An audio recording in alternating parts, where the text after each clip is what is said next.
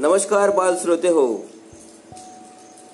समावेशित शैक्षणिक रेडिओ प्रसारणामध्ये मी प्रफुल चिमनकर पंचायत समिती तेल्लारा आपले सहर्ष स्वागत करतो. आजच्या प्रसारणाची सुरुवात करूया. सुविचार आणि दिनविशेष या कार्यक्रमाने. आणि सुविचार आणि दिनविशेष घेऊन आले आहेत कुमारी सुषमा डोरले विशेष शिक्षिका पंचायत समिती बार्शी टाकडी. नमस्कार बालमित्रांनो. समावेशी शैक्षणिक रेडिओ प्रसारण तेल्हारामध्ये आपले सहर्ष स्वागत करते. सुप्रभात. आजचा सुविचार आहे उडत्या पाखराला परतीची तमान असावी. नजरे पुढे नेहमी नवी दिशा असावी. घरटे काय केव्हाही बांधता येईल फक्त क्षितिजा पलीकडे जाण्याची जिद्द असावी. विद्यार्थी बालमित्रांनो जिद्द ही मनात जर असेल तर आपण यशाचे शिखर नक्कीच पार करू शकतो. त्यानंतर आजचा दिन विशेष आज तीस जून आंतरराष्ट्रीय लघुग्रह दिन. त्यानंतर अठराशे एकोणसाठमध्ये चार्ल्स बा ब्लांडिंग यांनी नायगर धबधबा एका दोरीवर बांधून कसरत करीत पार केला.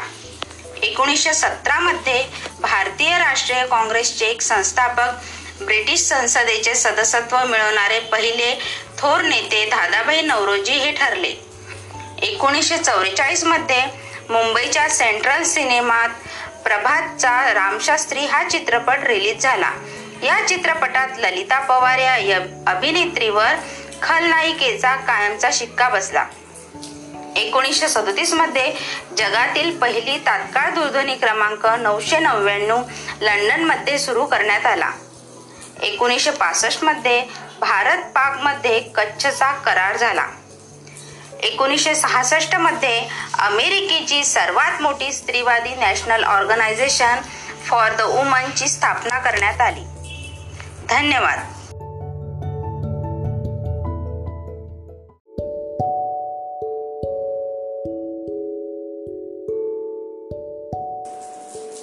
आपल्या देशात अनेक धर्म पंथ आहेत. एकमेकांच्या भावना आपल्याला नितांत आदर आहे. एवढेच नव्हे तर सर्व धर्म सहिष्णुता शिकवण आपण सर्व देशाला देतो. आणि अशीच एक प्रार्थना आपण ऐकूया.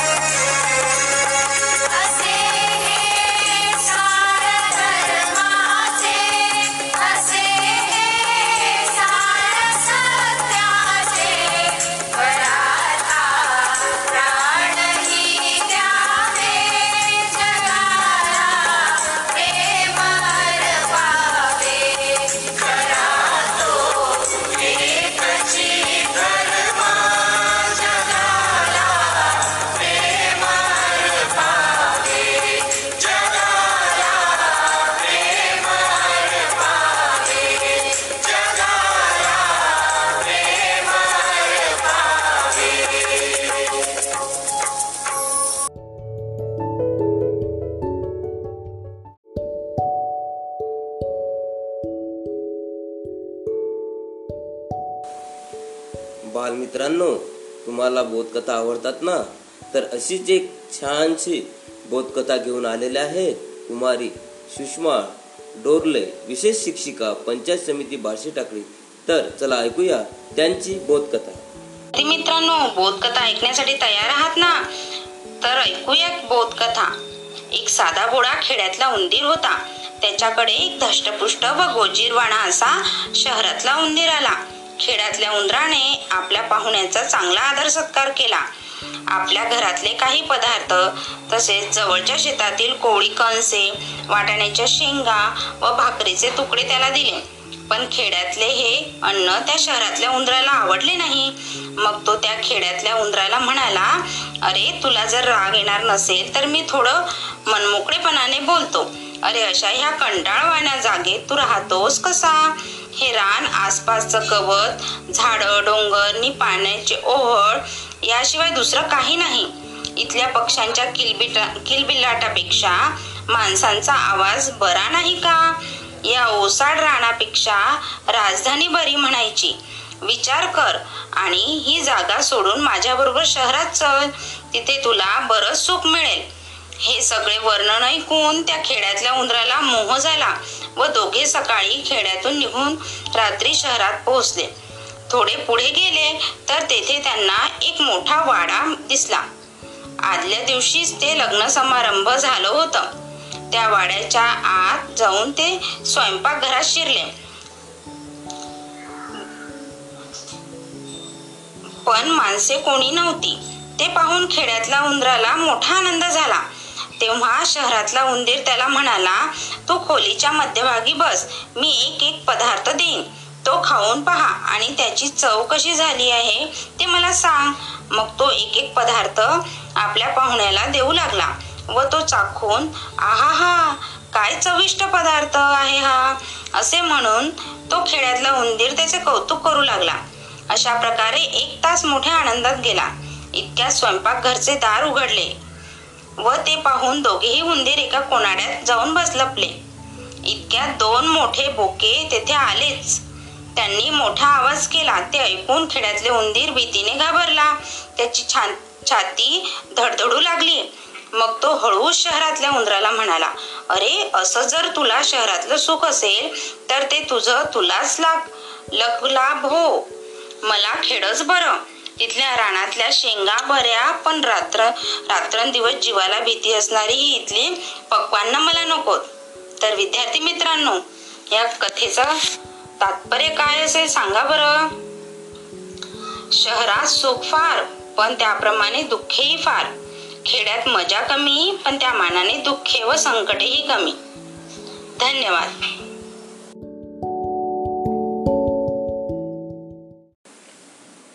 बालमित्रांनो आपण शिकत आहोत संगीत.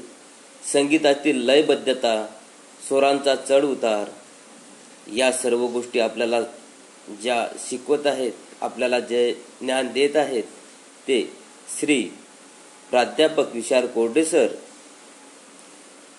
शिवाजी महाविद्यालय अकोला आज एक नवीन विषय घेऊन आले आहेत. तो म्हणजे ध्वनी निर्मिती. आज आपण ऐकूया.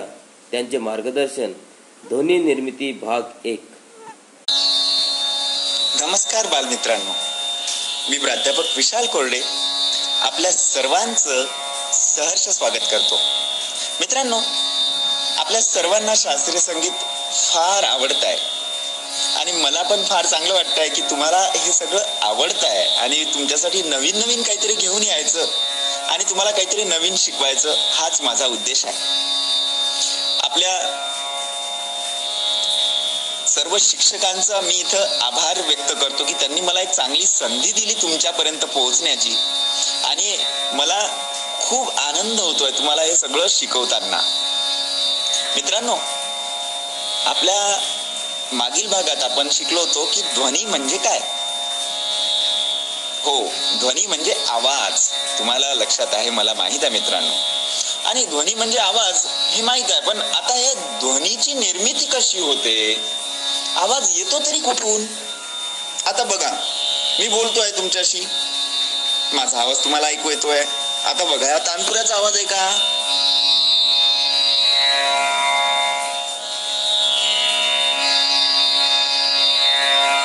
हा सुद्धा आवाज तुम्हाला ऐकू येतोय मित्रांनो.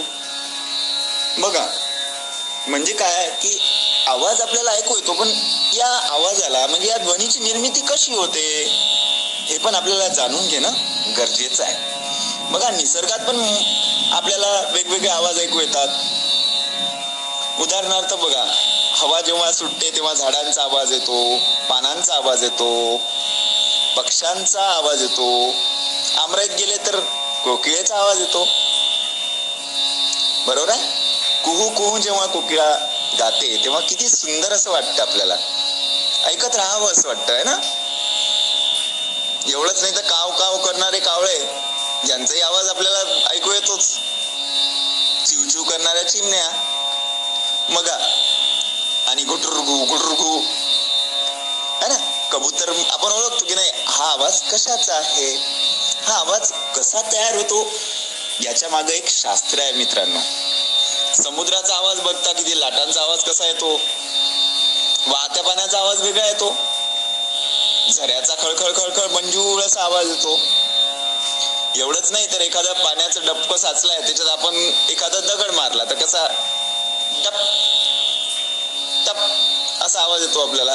म्हणजे आवाज वेगवेगळे असतात.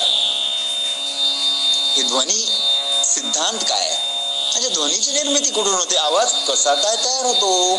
मानवी कंठात कसा तयार होतो? निसर्गात कसा तयार होतो? हे जाणून घेणं फार गरजेचं आहे.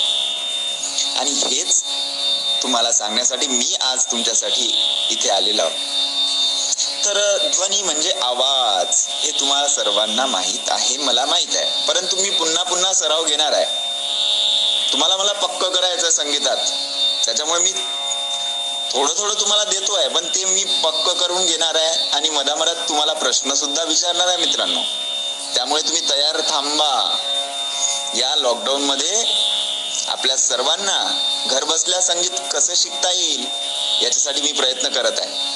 आणि आपल्याला सुद्धा आपल्या घरातच थांबायचं आहे. गर्दीच्या ठिकाणी जायचं नाही. आणि काम पडलं कुठे बाहेर जायचं तर? तोंडाला मास्क लावायचा. आपल्या घरी मास्क नसेल ना तर काय करायचं? आपला रुमाल असतो ना जाडसर. तो रुमाल तोंडाला नाकाला पूर्ण व्यवस्थित गुंडाळून घ्यायचा. म्हणजे नाका तोंडात कोणत्याही जंतूचा प्रादुर्भाव झाला नाही पाहिजे मित्रांनो. आणि आपला आवाज सुद्धा आपल्या नाकाचा आणि तोंडातून येतोय कंठातून येतोय. म्हणून आपल्याला आपला आवाज सुद्धा सुरक्षित ठेवायचा आहे. बाहेरून आल्यावर हात व्यवस्थित सॅनिटायझर न धुतले बी गेले पाहिजे. सॅनिटायझर नसेल तर काय? साधा साबण आहे. साबण घ्यायचा. साबण व्यवस्थित हाताला चोळायचा आणि वीस सेकंद हात नळाखाली स्वच्छ धुवायचे. बघा सगळी जर आपण काळजी घेतली ना तर नक्कीच आपल्याला कोणताही आजार होणार नाही. म्हणून आपल्याला आपल्या परिवाराची सुद्धा काळजी घ्यायची आहे बालमित्रांनो. आपले आई वडील बाहेर जातात तसेच जात असतील तर आपण त्यांना टोकलं पाहिजे सांगितलं पाहिजे. की बाहेर जाताना मास्क लावा गर्दीच्या ठिकाणी जाऊ नका. ह्या गोष्टी फार गरजेच्या आहेत मित्रांनो. आणि आता आपण ध्वनीकडे वळूया. आता ध्वनीचा आवाज म्हणजे काय? की ध्वनी कसा निर्माण होतो हे आपल्याला शिकतोय आपण. आता तानपुराचा आवाज ऐकला. आता निसर्गातला वेगवेगळा आवाज आपण ऐकतोच आहे. गाड्यांचा आवाज ऐकतोय पंख्याचा आवाज ऐकतोय. आता मित्रांनो एक आवाज मी तुम्हाला आता ऐकवतोय तो ऐका. बघा.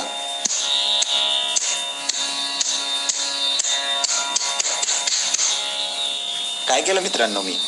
मी आघात केला. तुम्ही करून बघा. एका हाताने दुसऱ्या हातावर टाळी वाजून बघा बरं.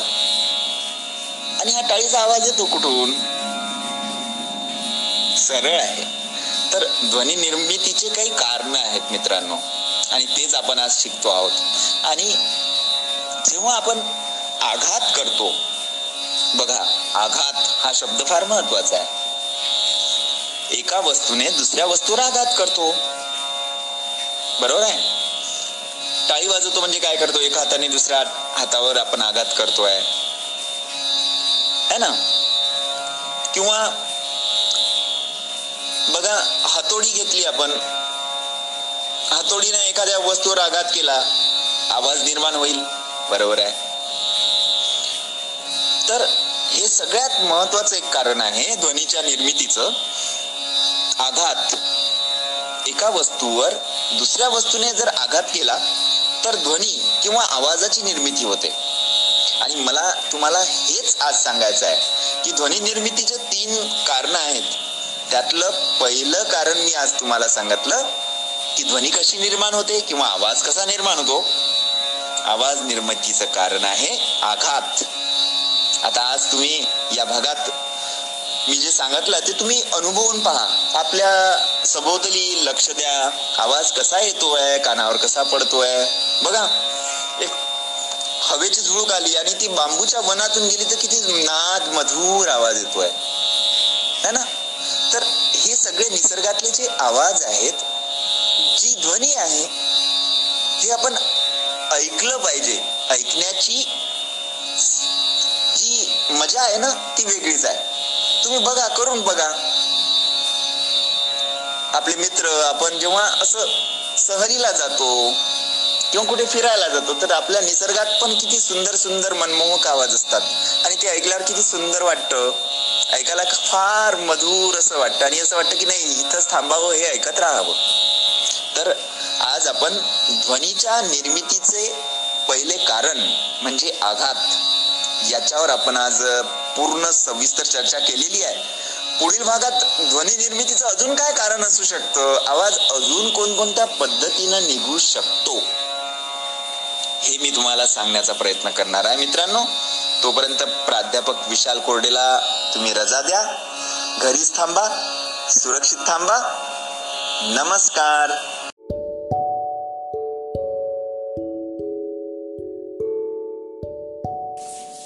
श्रोते हो यानंतर ऐकूया बालकाचे भाषा विकास याबद्दल मार्गदर्शन करणार आहे श्री विनोद बोचे विशेष शिक्षक पंचायत समिती तेल्लार तर ऐकूया त्यांचे मार्गदर्शन. आपण पाहत आहात शैक्षणिक प्रसारण रेडिओ तेल्लारा मी विनोद बोचे आपल्या सर्वांचे सहर्ष स्वागत करतो. आपण पाहत आहात बालकांचा विकास. बालकांच्या विकासामध्ये आपण बालकांचा सामाजिक विकास टप्प्याटप्प्याने कसा होत जातो हे आपण सविस्तरपणे जाणून घेतले. आणि नंतर त्याचा भाषिक विकास कसा होतो टप्प्याटप्प्याने तेही जाणून घेतले. भाषिक विकासामधले बारकावे आपण अभ्यासले. आणि मूल लहानपासून मोठ्यापर्यंत कसा त्याचा भाषिक विकास होत जातो हे आपण कालच्या अभ्यासातून शि शिकलो आहे. आज आपण भाष भाषिक मागासलेपणाची कारणे आणि मतिमंद मुलाचा भाषिक विकास कसा होतो हे जाणून घेऊ. भाषिक मागासलेपणाची कारणे. त्यातलं पहिलं कारण आहे शारीरिक कारणे. स्वरयंत्र जीभ दात ओठ इत्यादीमध्ये दोष असतील तर तसेच बहिरेपणा बौद्धिक मागासलेपणा किंवा काही आजारामुळे वाचेवर परिणाम होतो यामध्ये श्रवणयंत्राचा मोठा वाटा आहे. दोन नंबरचे मागासलेपणाचे कारण आहे सामाजिक कारणे. बोलण्याच्या संधीचा अभाव. मानवी परिसरात राहणारे मूल व मानवी परिसरात न राहणारे मूल असा त्यामध्ये फरक पडत असतो. तीन नंबरचं कारण आहे शारीरिक यंत्रणा कंठातून आवाज काढणे स्वरयंत्र स्वरयंत्रात असणाऱ्या दोन स्नायूपठ्ठ्या जिभेची हालचाल इत्यादी यंत्रणा व्यवस्थित असली तर भाषा विकास योग्य प्रमाणात होतो. आता पाहू आपण मतिमंद मुलाचा भाषा विकास कसा होत जातो. भाषा विकासामध्ये मतिमंदत्व असणाऱ्या मुलाचा विचार करणे आवश्यक आहे. कारण काही मतिमंद मुलामध्ये ग्रहण करण्याची कौशल्य किंवा व्यक्त करण्याची कौशल्य यामध्ये अडचणी असू शकतात. तसेच त्यांच्या उच्चारण यंत्रणेच्या अवयवामुळे रचनात्मक किंवा कार्यात्मक दोषामध्ये जीभ जाड पातळ किंवा टंगटाय असणे दुभंगलेला ओठ असणे दात वाकडे तिकडे असणे वरचा जबडा पुढे किंवा खालचा जबडा पुढे असणे इत्यादी दोष असू शकतात. तसेच कार्यात्मक दोषामध्ये जिभेची हालचाल हात बाहेर वर खाली करताना करता न येणे ओठ मिटणे उघडणे व्यवस्थित न जमणे तसेच आवाजात दोष असू शकतो. अशा प्रकारच्या समस्या मतिमंद मुलामध्ये असल्याने त्याला इतरांशी संवाद किंवा संभाषण साधता येत नाही किंवा आपल्या गरजा बोलून दाखवता येत नाहीत. त्यामुळे त्यांच्या दैनंदिन जीवनात अडचणी येऊ शकतात. सत्तर ते अस्सी टक्के मतिमंद व्यक्तीमध्ये उशिराने भाषिक विकास झालेला दिसून येतो. धन्यवाद.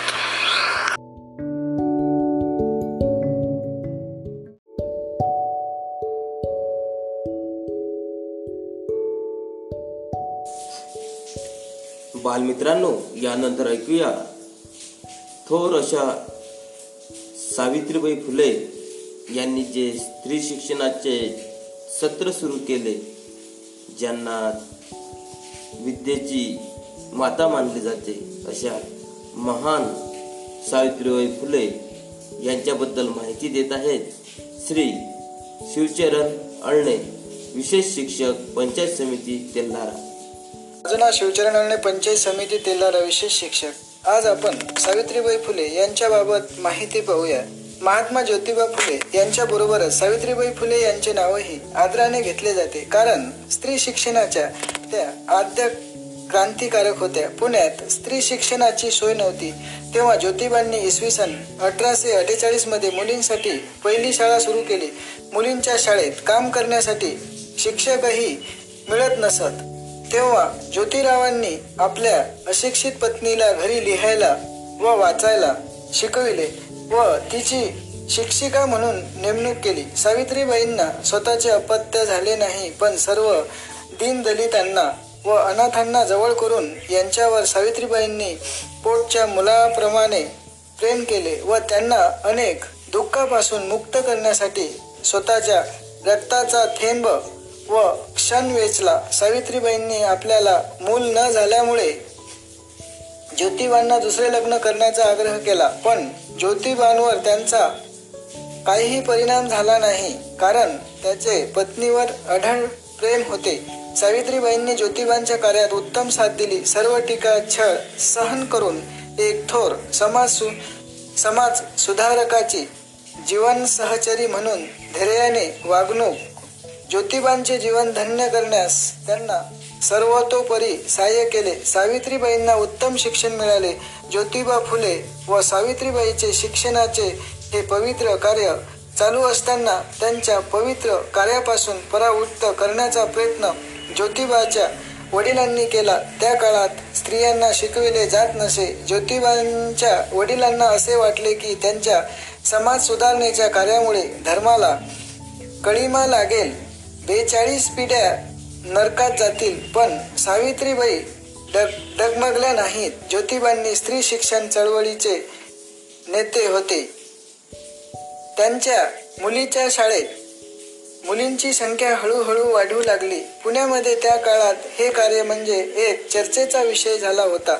पण आपल्या कार्यामुळे ज्योतिबा व सावित्रीबाईंनी एक प्रकारचा दरारा निर्माण केला होता. सावित्रीबाईजवळ विलक्षण चिकाटी व कठोरपणा होता. संत चोखामेळा मंदिरात सावित्रीबाईंनी महार मांग कुणबी इत्यादी लोकांच्या मुलींसाठी शाळा काढली. त्यांच्या सेवावृत्तीने केलेल्या कामाचा गौरव इंग्रज सरकारने पुण्याला विश्राम बाग वाड्यात केला. स्त्री शिक्षिकेचा हा पहिला गौरव होता असा मान आतापर्यंत कोणालाही मिळा ही झाली सावित्रीबाई फुले यांच्याबाबत माहिती. तर पुढील माहिती पाहूया आपण.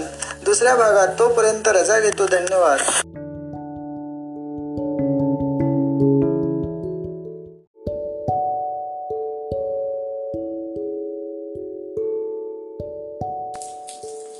नमस्कार बालमित्रांनो. यानंतर सादर करत आहेत श्री विनोद बोचे सर. विशेष शिक्षक पंचायत समिती तेल्लारा पाठ्यपुस्तकातील इयत्ता सहावीची उर्दू माध्यमाची कविता छोटीशी बी छोटीशी बी आणि ही कविता लिहिली आहे माया दुप्पट यांनी. ती मी आपणासाठी सादर करतो. छोटी सी भी रूसू नको छोटी सी भी रूसू नको जमिनीत नुसती बसू नको जमिनीत नुसती बसू नको माती पाण्याचे गुण घेऊन माती पाण्याचे गुण घेऊन वर यायला विसरू नको वर यायला विसरू नको वर यायला विसरू नको वर यायला विसरू नको. कुंभ कुंभ रोसू नको कुंभ कुंभ रोसू नको. देटात लपून राहू नको. देटात लपून राहू नको. लाल तांबूस रंग घेऊन लाल तांबूस रंग घेऊन पान द्यायला विसरू नको. पान द्यायला विसरू नको. पाना पाना रोसू नको. पाना पाना रोसू नको. बालपणात बसू नको. बालपणात बसू नको. दोन हातांची ओंजळ करून दोन हाताची ओंजळ करून कळी द्यायला विसरू नको. कळी द्यायला विसरू नको. कळी कळी रुसू नको. कळी कळी रुसू नको. घट्ट पाकळ्यात बसू नको. घट्ट पाकळ्यात बसू नको. पाकळ्यातून फुलून खुलून पाकळ्यातून फुलून खुलून फुल द्यायला विसरू नको. फुल द्यायला विसरू नको. फुल द्यायला विसरू नको. फुला फुला रोसू नको. फुला फुला रोसू नको. कोण बघतय बघू नको. कोण बघतय बघू नको. रंगरंगातून रंगगंधात डोल डोलून रंगगंधात डोल डोलून बी द्यायला विसरू नको बी द्यायला विसरू नको बी द्यायला विसरू नको बी द्यायला विसरू नको.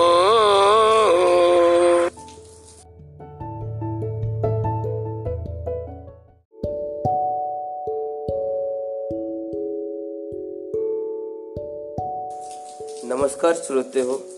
यानंतर समावेशी शिक्षणाअंतर्गत अध्ययन अध्यापन करीत असलेले अध्ययनार्थ्यांना साहित्य साधने भाग सात घेऊन येत आहेत. श्री राहुल भामोद्रे विशेष शिक्षक पंचायत समिती तेल्लार तर ऐकूया त्यांचे मार्गदर्शन. विद्यार्थी मित्रांनो आपला नेहमीचाच प्रश्न कसे आहात? मजेत ना? मजेतच राहा. विद्यार्थी मित्रांनो आज दिनांक तीस जून दोन हजार वीस. म्हणजेच आज शेवटचा जून महिन्यातील दिवस. रेडिओ शैक्षणिक प्रसारणामध्ये मी राहुल भामुद्रे समावेशित तज्ञ पंचायत समिती तेल्लारा आपले सहर्ष स्वागत करतो. मित्रांनो मागील सहा भागापासून आपण श्राव्य अध्ययनार्थींना विविध साहित्य साधने शैक्षणिक विकासासाठी कोणती आवश्यक आहेत व त्याचा उपयोग कसा करता येतो व त्याचे महत्त्व कसे आहेत हे आपल्याला पटवून दिले. तद्वतच आपण त्याला उत्तम असा प्रतिसाद दिला व ती माहिती आपण पूर्णपणे साठवून ठेवली असेल व तिचा उपयोग तुम्ही नक्की कराल अशी आशा करतो. मित्रांनो आज भाग सात मध्ये आपण वैद्यकीय दृष्ट्या मंददृष्टी सॉरी वैद्यकीय दृष्ट्या मतिमंद व दृश्य अध्ययनार्थी. या दोन विद्यार्थ्यांना ज्या साहित्य साधनाची सर्वात जास्त आवश्यकता भासते ते साहित्य साधन म्हणजे वैद्यकीय दृष्ट्या मतिमंद विद्यार्थ्याला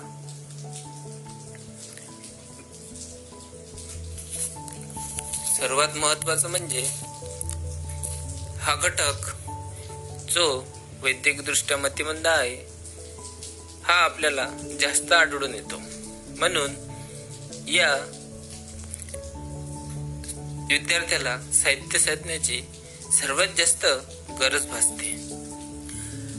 म्हणून त्या साहित्य साधनाचे नाव आहे एम आर किट त्या किटमध्ये आपण वैद्यकदृष्ट्या मतिमंद विद्यार्थ्याला किटद्वारे शिकू शकतो व त्याचा शैक्षणिक विकास दैनंदिन विकास हा घडवू शकतो.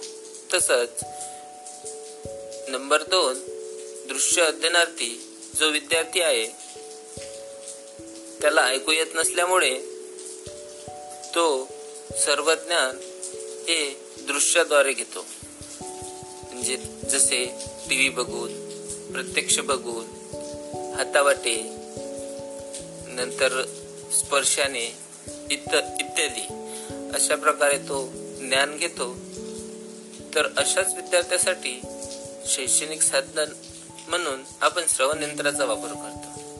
आता श्रवण यंत्र हे प्रचलित असून बहुतेक व्यक्तींना या यंत्राची माहिती असेलच. या श्रवण यंत्रांनी दृश्य अध्ययनार्थी त्याच्या कुवतेनुसार त्याच्या गरजेनुसार तो ऐकू शकतो व आपला शैक्षणिक विकास घडू शकतो. अशा प्रकारे आज आपण मतिमंद व दृश्य अध्ययनार्थी या विद्यार्थ्यांना लागणारे साहित्य साधने बघितली. चला तर मित्रांनो मी तुमचा रिझा घेतो. पुन्हा भेटूया. धन्यवाद.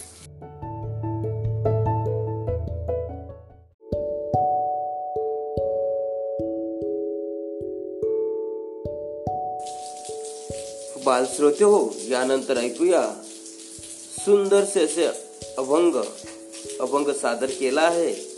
श्री अक्षय फुलारी विशेष शिक्षक पंचायत समिती तेल्लारा अभंगाचे बोल आहेत खेळ मांडी या वाळवंटी. येत आहे.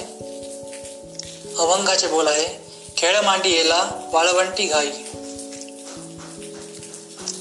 खेळ मांडियेला वाळवंटी घाई खेळ मांडियेला वाळवंटी घाई.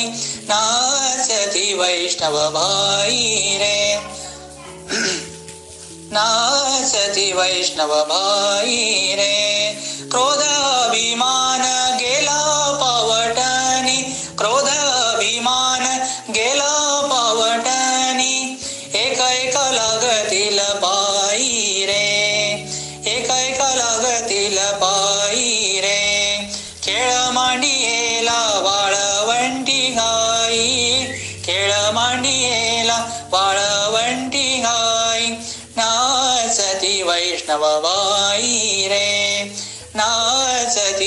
नाचती वैष्णव बाई रे गोपी चंदन उटी तुळशीच्या माळा. गोपी चंदन उटी तुळशीच्या माळा. हार मिरविते गळा हार मिरविते गळा टाळ मृदुंग गाई पुष्पवर्षाव. टाळ मृदुंग गाई पुष्पवर्षाव अनुपम्य सुख सोहळा रे खेळ मांडियेला वाळवंटी गाई. खेळ मांडियेला वाळवंटी गाई. नाचती वैष्णव बाई रे. नाचती वैष्णव बाई रे. वर्णाभिमान विसरली याती वर्णाभिमान विसरली याती एका एका लोटांगणी जाती एका एका लोटांगणी जाती निरमळ चित्ते झाली नवनीते निरमळ चित्ते झाली नवनीते पाषाण बाजर सुटती रे खेळ वाळवंडी गाई खेळ वाळवंडी गाई नाचती वैष्णव बाई रे नाचती वैष्णव बाई रे हो तो जय जयकार गरजात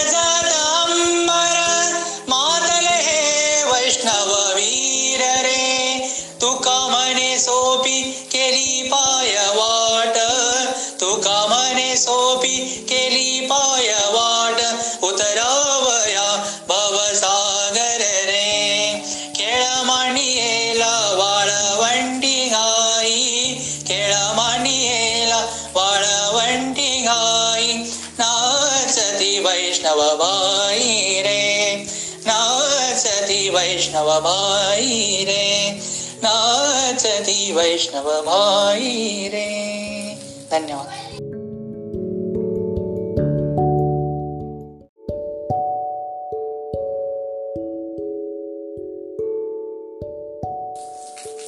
बाल श्रोते हो यानंतर ऐकूया.